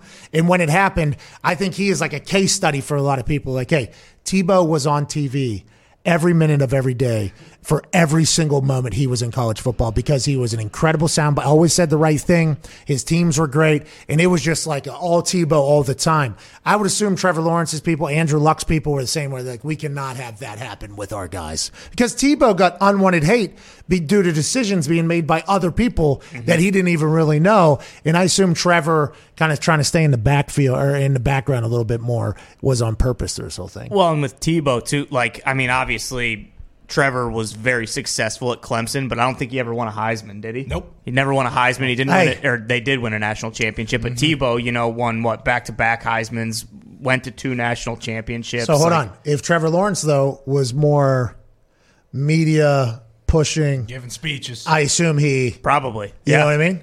Because Dabo said uh, after that one game, I forget when it was. He goes, uh, "Listen, and Dabo with the drip," and then he said, "If the Heisman doesn't want to be associated with Trevor Lawrence or something like that." The Heisman's making a massive mistake. basically, is what he said. He was like, he basically gave a speech on the field that was like, this guy right here is about to be a 15 year NFL vet. Stuff. If Heisman doesn't want to be associated with that, that's on Heisman's ass or whatever. You know what I mean? And that, that was when I think I realized, like, oh, he hasn't won a. Hei- I guess he hasn't been a part of this whole thing. Andrew Luck didn't either, by the way. Right. So, and I don't think Peyton did either. No, I think he No, got second. Woodson. Second. Yeah. Yeah. he, he got say so. It's it feels like these- Tebow won one. Tebow did not win two. He won one. Hey, you fucking idiot! I thought he went back to back. There's only one. Archie's the only guy that won two. Johnny Manziel almost did. Uh Uh-huh. huh. Hey, Johnny Manziel came through and almost won back to back. He remember he had the blunt sitting on the Heisman. Yeah. That's when he became my favorite player. I was watching. this guy is out of control. He was he was reckless, but God, He was awesome to watch in Oh. college. Like when I'm, I'm assuming that's the last time you watched Texas A&M play was when Johnny was there. No, I saw Kellen Mond beat Florida this past year. Mm-hmm. Good for you. That's right. I, I was asked to talk about it on College Game Day, so I had to. and then, by the way, that that segment got cut. I did not talk about it. Ah, Jeez. Oh, got short. Uh, what are you gonna do? Going to need you to talk about South Harmon Institute of Technology, Okay. The the sandwiches. Here we go. Gonna need you to talk about them for 45 seconds or so. Mikey cut down to 15 seconds. Bring the energy though. We need it. They got a running back. I mean, South this- Harmon this Institute kid can turn the corner. Uh, he's no joke. There's a couple people that got that reference, and if you did, you love that movie, Yeah. just like me. I absolutely love that movie. Have you seen that movie, AJ? Is that uh, accepted? Yeah. Oh, yeah. you know it. I, I have seen. it. I need to rewatch it. I don't. I don't know all the ins and outs, but I remember it's good. Who's the main kid? Pete Long. He's a kid from that Long. computer. thing. Justin Yeah. Long. Pete Long. Good old Pete Long. He's good. Hey, Pete Davidson. You know what I mean? That's what you can compare. He, they're similar. Yeah. You know what I mean? Mm-hmm. Frank. Wise- Did you see- Wisecracker. Pat, I don't know if any of the boys saw this. Did you? I was watching the you know the Jake Paul deal, the fight. When Pete Davidson walked into Jake Paul's locker room, oh, he starts talking to him. They muted like ten seconds of them talking. I know there's a delay. What do you think they were talking about? Well, I believe the internet told me that he came in and just asked him immediately about the allegation that happened a day before that. Yeah. I believe Pete Davidson goes.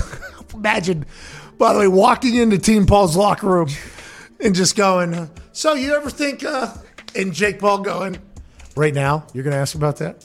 I wonder how that whole thing goes. How's that going to play out? By the way, is that is it still happening? No Oh. clue. I think so. But I know nothing about it. When he was interviewing Askren, he asked a few questions, just completely dumping on Paul. He actually looked at the camera and said, "See, what we're trying to tell you, kids, is that Jake Paul's a terrible fucking person." yeah, he did that the entire time. By the way, and I thought Jake Paul was running that thing. So did I.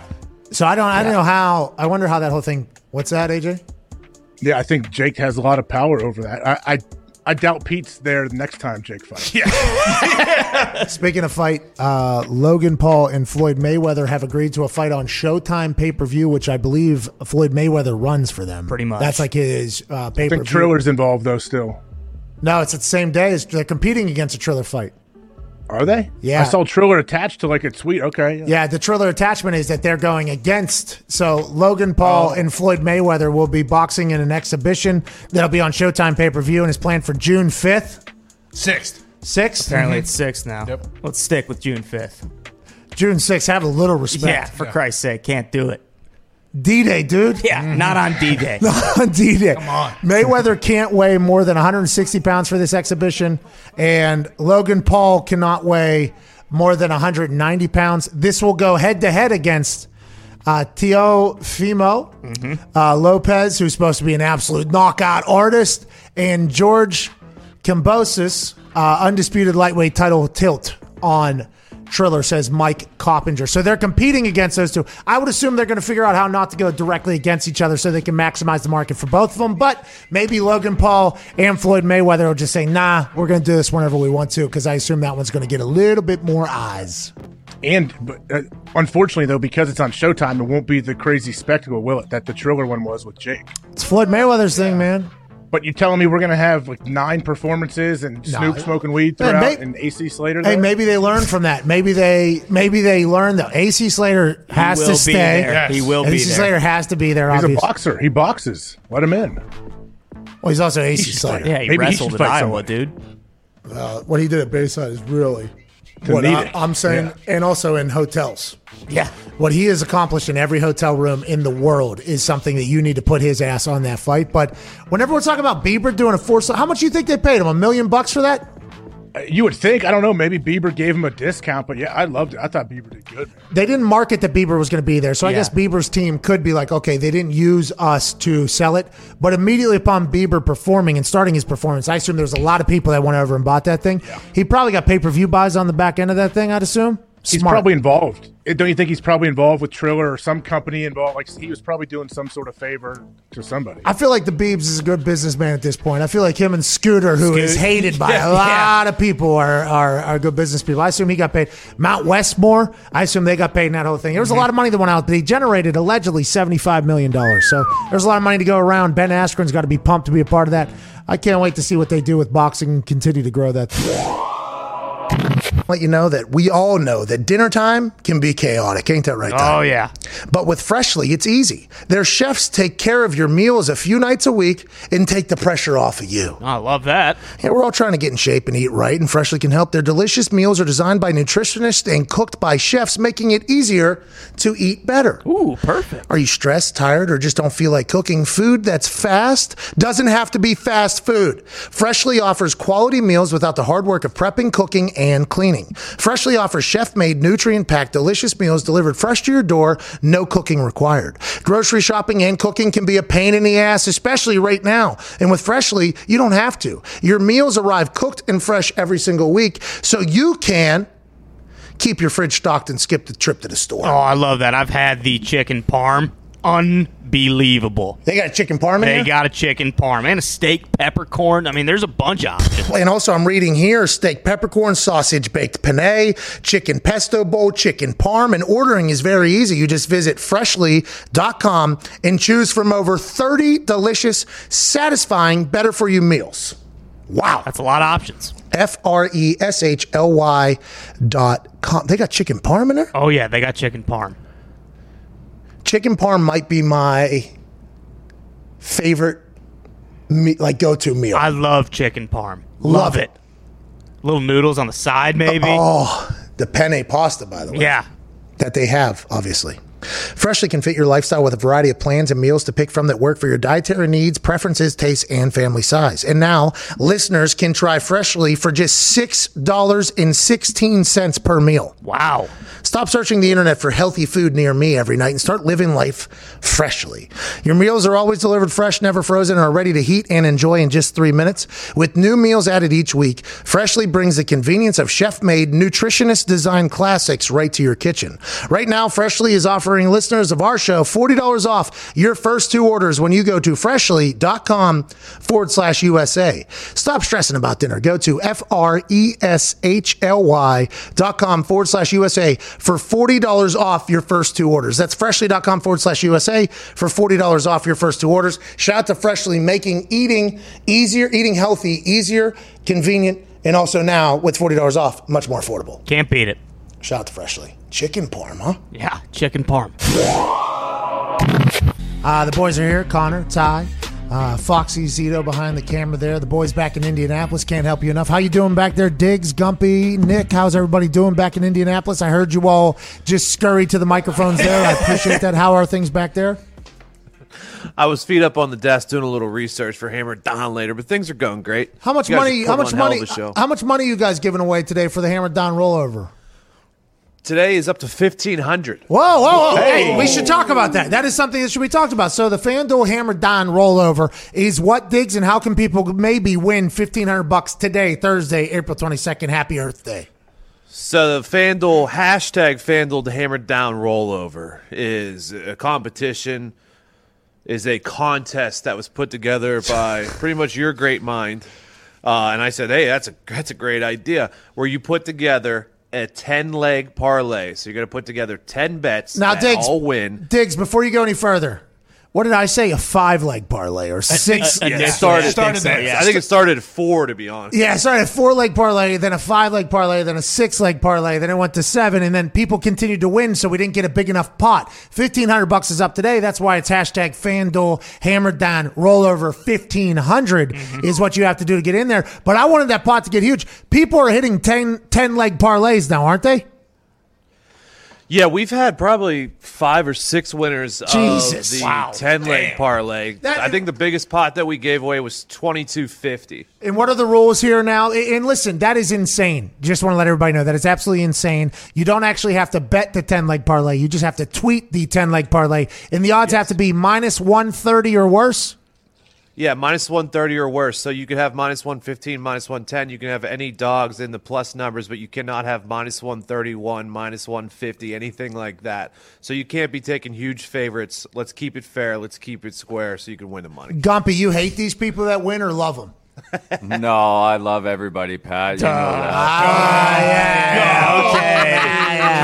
And by the way, if you hit, you have to resend your original tweet to at Hammered Down, right? Because we we learned early that it was Yeah. going to be tough to keep track of who wins and who doesn't yeah, win. you resend it, and then I go through and make sure, and I look at the timestamps, and I make sure all your lines were correct, and they were all min- on minus one thirty or worse. Uh, and we go through, we check, we double check, and we make sure that it's a f- that it's a uh, a fair operation. That boy, way to go, Cover Cowboy! Really finding the words to paint the picture there. We appreciate that. It has been awesome. There's been a lot of entries. Yeah. you can win fifteen hundred bucks tonight. Don't have to. uh, You don't have to bet any of the money. Don't have to be in a legalized state. You just go ahead and tweet out a ten leg parlay minus thirty uh, odds or worse. You could potentially win. Shout out to the HammerDAHN Boys live four o'clock Eastern Standard Time. YouTube.com forward slash HammerDAHN. Great gambling advice. Fifty one and twenty seven, and then uh, is what Diggs is on baseball, and then Gumpy is like uh, plus fifty units over six thousand games bet over the last two months or something. like that. So we appreciate you guys so much joining us again. AJ Hawk, how you doing, AJ? Doing well. Ten leg parlays are hitting. Yeah, that's listen. When I had this idea, this rollover for this thing, you know, I wanted it to grow. Like I wanted it to be like FanDuel hammered down rollover ten thousand. Like you know, Powerball. Like I wanted it to be massive, and I knew early there might not be a lot of entries because nobody buys the Powerball until it's like 300, 400 million. Even though eighty million would be fucking awesome. By Yeah. the way, nobody really gets into it's big. So I was like, okay, let's do a five leg parlay, let this thing build, and then first night five leg hit, first night five leg. We're giving away like a hundred bucks each night. I'm like, okay, we have to up the amount of money per day, and we need to make it harder. So we go Uh, seven leg parlay, 250 bucks a day. Somebody hit the same night, just night after night. I was like, ah, these motherfuckers, who are these? Why are these people not betting for us or with us or anything like that? So it's gone up to a 10 leg parlay, which is impossible to hit. And people are still somehow hitting it, AJ. We're going to have to change it and curtail it a little bit more, I think. I guess is it ten? You can pick like from any sport, or is there anything specific you have to do? Any any sport that is listed on FanDuel's uh, sportsbook a- uh, odds or whatever, you don't have to be in a state where it's legal to find those. You can go get those, and you just have to hit ten. Can't do same games. I don't think. Nope. I, I don't think you're allowed to have same games uh, bets in there. So that's the only that's the only other rule or whatever. But I want that thing to get big though. Yeah, And it seems like people are too smart. Anyways, can we move on? Let's talk about something that is currently happening. AJ, you said that the man who founded these glasses, Tom Brady, okay, alongside Christopher Cloos, mm-hmm. who's a Danish designer, made the greatest sunglasses of all time. I mean, these things are unbelievable. He was originally upset about the single digit number, said, good luck trying to call out blitzes, and you're going to see a lot of bad football and everything like that. And I said, if Tom Brady don't like it, I don't like it. That's why I said, and AJ was like, well, he's trolling, obviously. Stirring the He's pot. Stirring the pot or whatever. We have a follow up from Tom Brady, pal. He is not happy. Tom Brady is not happy about this, and I think we should all take into account what that potentially means. He posted yet again on his Instagram story, dumb across the top of it. Whoa. Then he circles something that basically says approved relaxation. There we go. Approved relaxation of rules of the numbers that players in certain uh, positions can wear because of expanded practice squads, running backs, wide receivers, tight ends, everything. He circled like that. He's, he points out the new rule, and then he goes on to say, "Why not let the linemen wear whatever they want too? Why have numbers? Shit, just have color jerseys. Why not wear the same number? This is dumb." At NFL, at NFLPA, he is not happy. You've heard a lot of people pumped up about their swag potentially getting lifted through the roof. Tom Brady said, "This is uh, this is this is um, are we about swag or are we about the goddamn game?" That's what Tom Brady. Are we worried about the game or are we not worried about the game? I saw some people tweet me because I tweeted out the video of if Tom Brady ain't happy about it, I ain't happy about it. Like, Right. listen, Tom Brady, if he, if he, I'm not happy about it either. I'd, I'd be interested to hear what Aaron Rodgers thinks. He probably does not care, by the way. It seems like that is not something Aaron would care about. But Tom, he does care about this. He is mad. I saw some people say if college quarterbacks can figure out, why can't Tom? Well, what Tom alluded to was you're going to see a lot of bad football. Guess what college football is? Bad fucking football. A lot of bad so football. eh, there's a little bit of levels to this whole thing. AJ, I don't think he was trolling at all, by the way. Well, you don't think so until you show up. We see like August first, He's wearing a. the Bucks take the field. Tom posts a picture of him wearing number one Or Like, two. Then, then it all comes full, full circle. So you think he's so he saw that we reacted to this. We So covered he's going. this. He's going single digit now, and he's probably going number one. They're going to say, "Oh, Tom, why did you switch number one?" And he's just going to say, "Because I'm the best." Because I'm number one. Damn right. Hey, if you ain't first, guess what? Last. All right, used to be Ricky Bobby's dad. Guess who it is now? Tom Brady. How many rings does he have? Uh, seven. So he'd probably wear eight. Eight. He's probably wear eight. Yeah. Oh, That was- that was the TB8. Yeah. And by the way, there is a rule coming out now that if you change your number, you have to buy the existing inventory in the NFL shop of your old uniforms. Now, this has happened before in other sports when players have changed numbers. I've heard this happen, and every single time it happens, Kevin Seifert, Seifert of ESPN is reporting this. I every single time this happens, you always think to yourself, why? Why do players have to do this? They're just buying something that inevitably probably is going to go up in value. So why wouldn't the league just sell them at a premium value as opposed to making the player buy out in the inventory? I guess it's because the NFL and these leagues go, oh, you want to, yeah, you want to be cute, change your number out. You ain't costing us money, all right? You're going to have to buy back every motherfucking one we had very cheaply built that we will charge for $300. You got to buy back every single one of those things. I guess it's to try to limit people from doing it. So there are some consequences, but this always felt stupid because those jerseys, if, if you have to buy a bunch, and you're changing your number and it affects that, that means you're a successful player. That means you're a, a, a fan favorite. That means a lot of your jerseys sell. So your old jersey is still going to be worth a lot of money. It doesn't make sense that that is something that happens to me. It seems short sighted by the leagues, but what do I know really? Well, if a if a like a star player changes their number, say ten years into their career, everybody is making more money because of it. If you're a Tom Brady fan, you have a 12 jersey from the Patriots, the Bucks now he switches number eight. Guess what? I need a number eight Tom Brady jersey. So the NFL makes money, the pro shops make money, and Tom gets a little bit more. I don't know if he actually Now- those jersey checks. Yeah, I don't know. that jersey checks that he's getting and Drew Brees is getting Yeah. are very oh, large. yeah. Now, I will say, there for a time in Indianapolis, I think I had the number two selling jersey in Indianapolis. I actually made uh, like the Dick's Sporting Good top 100 jersey sales for a couple weeks. I was in there, right? So, shout out, by the way, to the Indianapolis Colts fans, people that followed me on Twitter and everything like that. I appreciate the hell out of that. It was a big honor. But my shit sold out all the time because they didn't have as many jerseys of mine uh, that they obviously thought were going to sell. And by the way, I was promoting nobody to buy those. Every time somebody showed up to me with one, I was like, that is way overpriced. You shouldn't have done that. Buy the jersey. I always tell them, buy the jersey instead. it's a lot cheaper. We get it. It's a lot more fun. But I was always very honored when people bought the jersey because of how overpriced it was. But it was sold out. There's not a lot of there's not a lot of inventory for a lot of these guys. There's only a few guys that have a lot of inventory where there's a lot, a lot of jerseys being sold national. And I would assume those guys, the reason why their jerseys are being sold nationally is because they're big fucking names. So wouldn't you want to keep their last jersey? I don't, I don't, I just, this seems like a bad business decision. This just made me think too. Do you know, like, do you guys, I, like, I've seen, I've had people send me pictures of it all the time. Like, uh, someone goes and buys a jersey from Kohl's, and the NFL is definitely okay with it. Like, it has an NFL patch on it, but like, people have sent me like an AJ Hawk jersey that's number 52 or whatever, but, or 50, and his name's not on the back. Like, you're not seeing any money out of that, No, right? no, no. No. And my mom was buying them. My mom was buying jerseys of mine from like twenty-five dollar jerseys. Mm-hmm. She was buying. I'm not seeing any of that either. And of the real jerseys, what are we seeing? Point oh oh oh two percent or something of the sale for that thing. Yeah, it's, it's something pretty small, and I think when you buy authentic jerseys, they're like 180 bucks or maybe more now. Two hundred, yeah, yeah, more, It's like yeah. two- the, the real ones are like two hundred some or whatever. I just, I, I got some pretty good checks for my jersey sales. It would come out of nowhere. It would be awesome. I get like, you know, ten thousand dollars or something like that. Not bad. I'm like that's a lot of fucking money. And I'm like, uh, if I'm getting, Wait a minute. how much did they How much just did make they off of my make? goddamn? Hold on, let me think. Good for them, I guess. And then the NFLPA is like, hey, don't worry about it. We'll sell your entire name, image, and likeness to Fanatics, and you'll get 0.0001 percent of their T-shirt sales as well. It's a great deal. Thank you so much for that. Very nice of you. We need Tretter to get on that, by the way. Yes. We need him to Use that Good brain. luck. evolve the business of the NFLPA. They they signed some deals for me that I was not. I actually did not join the NFLPA the last couple of years of my career because I didn't want them making license and merch deals for me because I understood the value of merch. Actually, started a merch business.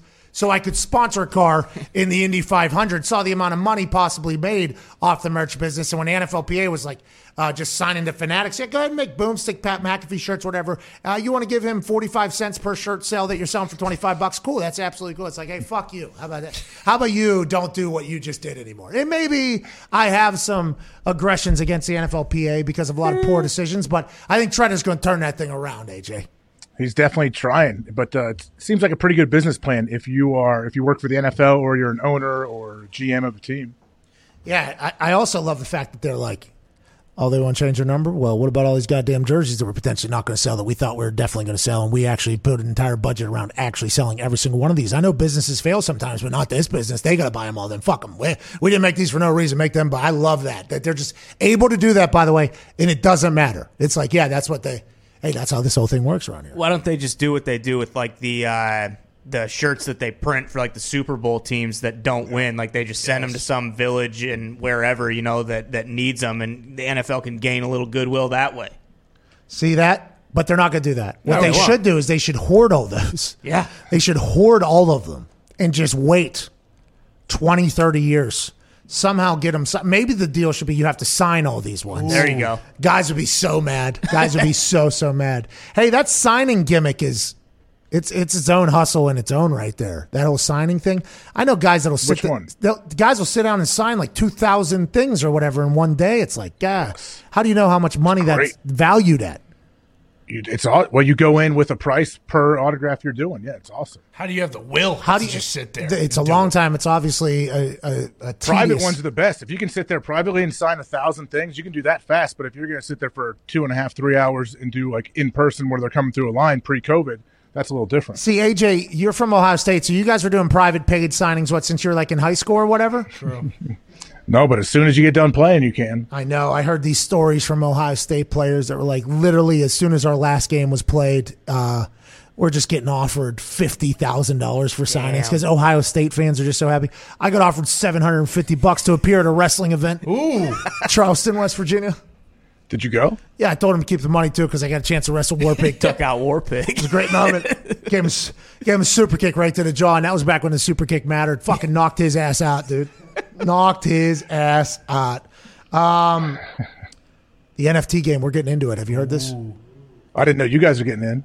Ah, well, I'm trying to figure out how to get in. Actually, Yeah, how? How? What does that mean to get in? How? See, I don't understand how Tom, Peyton, Gronk, Julian, I don't know how any of them are doing it. Now, now we might have figured it out on Cloud 40 last night. We might have got there on how we could potentially do this.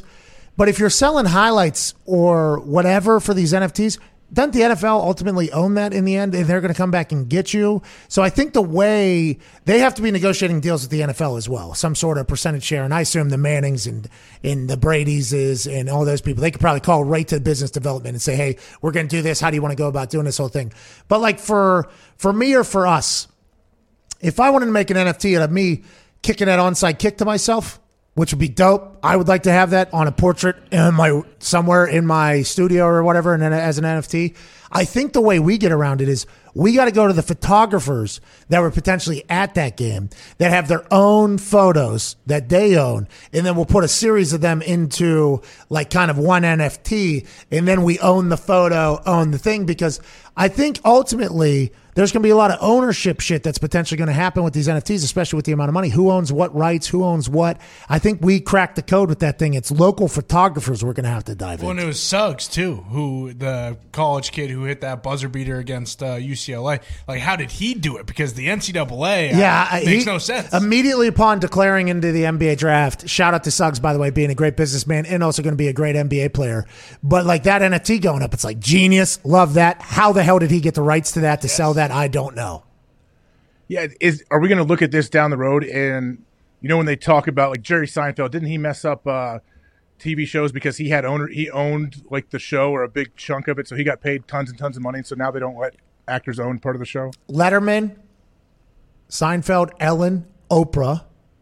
Okay. Um, Dr. Phil, did he have anything? He's- Oprah. Oprah. brought him into the game. Same umbrella. But that's when syndication was the game. And there was people, if you owned the show, you made Yeah. so much money, especially if it got to, I forget how many seasons, 10 seasons maybe or something like Yeah, that. You make amount of money. that. Now, I don't know if as many people are owning stuff because I don't know if it's as available to own stuff. It's hard to crack in if you're not already in, you know, at this point.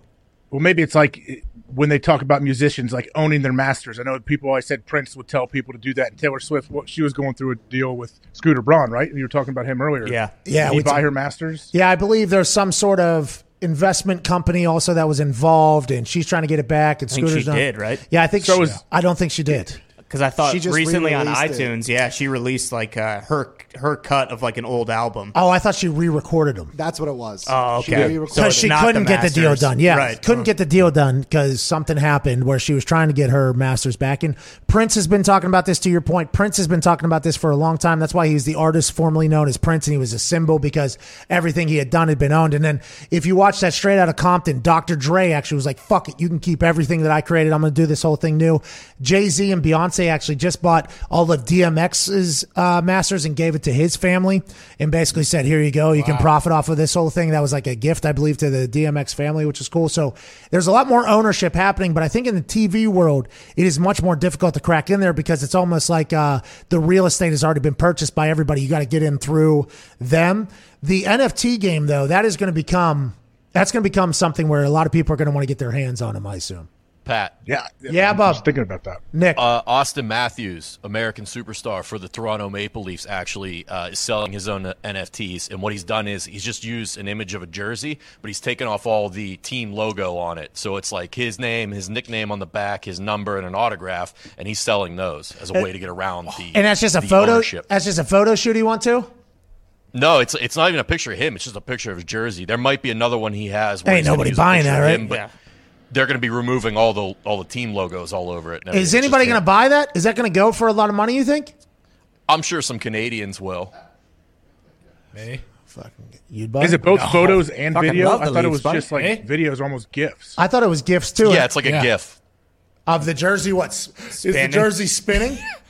There's like a it's moving slowly into frame, and there's a background image that moves around, and Waving. they just cute. They just made it all cute. Somebody make one you know?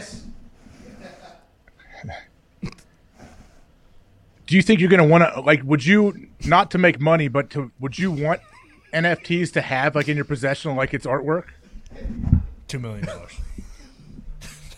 What's that, dude? Would you want NFTs? That not, if everyone said like, I feel like doesn't want to be left out, so they want to get in the game somehow. But would you? Who really wants to collect them? I think people are like, oh, I bought this for ten grand, I sold it for fifty. That's all people care about. Art, people want art to hang on the wall. Just wait, just wait. Believe me, the next level of this thing is the framing of them and having them displayed in what you own and being able to sell it like it is art on the wall. I mean, that is, I don't think NFTs are going anywhere. I think No. for, at the very beginning, I mean, we fucked around and bought a couple and we had no idea what we were doing. I mean, I got a Zion one that's dope, like absolutely. How do you buy them? How do you even buy them? Oh, I just Billy Tubes does it. I just Yeah. give Billy Tubes the money, and then uh, Billy Tubes buys them or whatever. And I assume Billy Tubes is taking a percentage of whatever I end up selling to. Probably. he, he probably negotiated some back end deal with some code that he is going to make money off it or whatever. But I think we all thought it was a joke, just like the AMC, GameStop, uh, Doge, Bitcoin thing. Right. But all this shit is not a joke, by the way. All the, all this shit is still happening Yeah. and, and still going, and I think it's only going to grow. And the NFT one, I think, is going to survive because the card stock, although it will be vital to, I assume, the community, the sports card community for a long time. These things, if you own one of four potential gifts that could air somewhere, I mean, it seems like it's going to keep going. Well, that's why it is interesting with like uh, Brady and stuff like that. Because don't you think with the success of NBA Top Shot that the NFL is going to get into it? This dude's nickname is Poppy. Nick, Nick Auston Matthews' nickname is Poppy. He's got a couple. Some people call him Pablo because he got a nice little mustache. He's from Austin. Arizona. I thought this was potentially fucking Big Papi. Ortiz, Papi. also thirty-four. That's what I'm too. saying. I thought that's what this. So maybe Auston will be able to sneak in with maybe some Red Sox fans Yeah. as well. Or, or David Ortiz is going to be coming for his head. Hey, give me all of your benefits off of this goddamn NFT. The auction will be open through eight. A portion of all proceeds will be donated. Okay, so he's getting into the game. Portion of proceeds donating for the fight against cystic fibrosis. Shout out for that. But yeah, I think we cracked the code on how the fuck we do them without getting sued. I think long term. Yeah, I, I still don't completely get it, but yeah, I understand it's not going anywhere. I just don't really. It's like Bitcoin. I don't really understand it. Uh, there's a good doc on Amazon. I think you should watch. It's wild. I think I've seen I've seen multiples, and I get more confused actually the more I watch. Well, you're a rube. Explain dude. it to me. Explain blockchain to me then. Tell me, guys. Blockchain? Well, the blockchain is actually the transactions stacking upon each other in a network that is far, far away, actually held in servers that is being locked underneath mountains, almost as if it's an Area 51 type thing that has, you know, cooling and powering and everything like that to keep it absolutely secure. It's an independent, an independent uh, form of of money that will probably be used on Mars and Moon whenever we go there. It is not regulated by any government, so it does not go up or down. Although it does seem to do a lot of that. It does There's a, seem there's to do a lot of- finite amount though. There's only a certain amount. yes. yeah, and that's that's from the original papers, but there are people mining them right now, happening all around the world to create more and to find more. Which there is Explain the mining process. Explain that to me then. well, you got to find them deep in there, but it takes a lot of energy. Actually, there's people right now in the world using flare gas from other, uh, you know, mining situations, capturing all that gas to power computers and uh, algorithms and everything like that to find and mine more Bitcoin that can be sold to people uh, and used as currency. And there will be a time where obviously you have Bitcoins that'll be broken down into the penny, nickel, dime, dollar, which is the dream. And the, the full time dream is that everything will just be able to be Bitcoin purchase so that I can just look at you and go, bang, there you go. There's a, there's a tenth of a Bitcoin for whatever the hell you just gave Thank me. Thank you. So I think I just explained it. You're welcome. And the blockchain is all those transactions stacking upon each other as if it's a fingerprint independently. Thank you. You you uh you definitely watched the documentary. Yeah, and I just Tom Pelissero that thing too. Can't thank you enough for choosing to listen to this show. We're back tomorrow with a massive one. Feel good Friday to send you into a beautiful SmackDown Friday night, and then into the weekend. We can't thank you enough for spending time with us. I am eternally grateful to all the boys for making this happen. Thank you to all the guests. Thank you for their time. And we'll see you tomorrow. Be a friend, tell a friend. Hashtag end of pod squad. Send in a photo, tweet that with the hashtag. You could potentially win some more money that we're giving away. Not sure the exact amount. We'll figure that out as we go. Be a friend, tell a friend, Ty. Please play some independent music and propel these people into a beautiful Thursday night. We'll see you tomorrow. Cheers.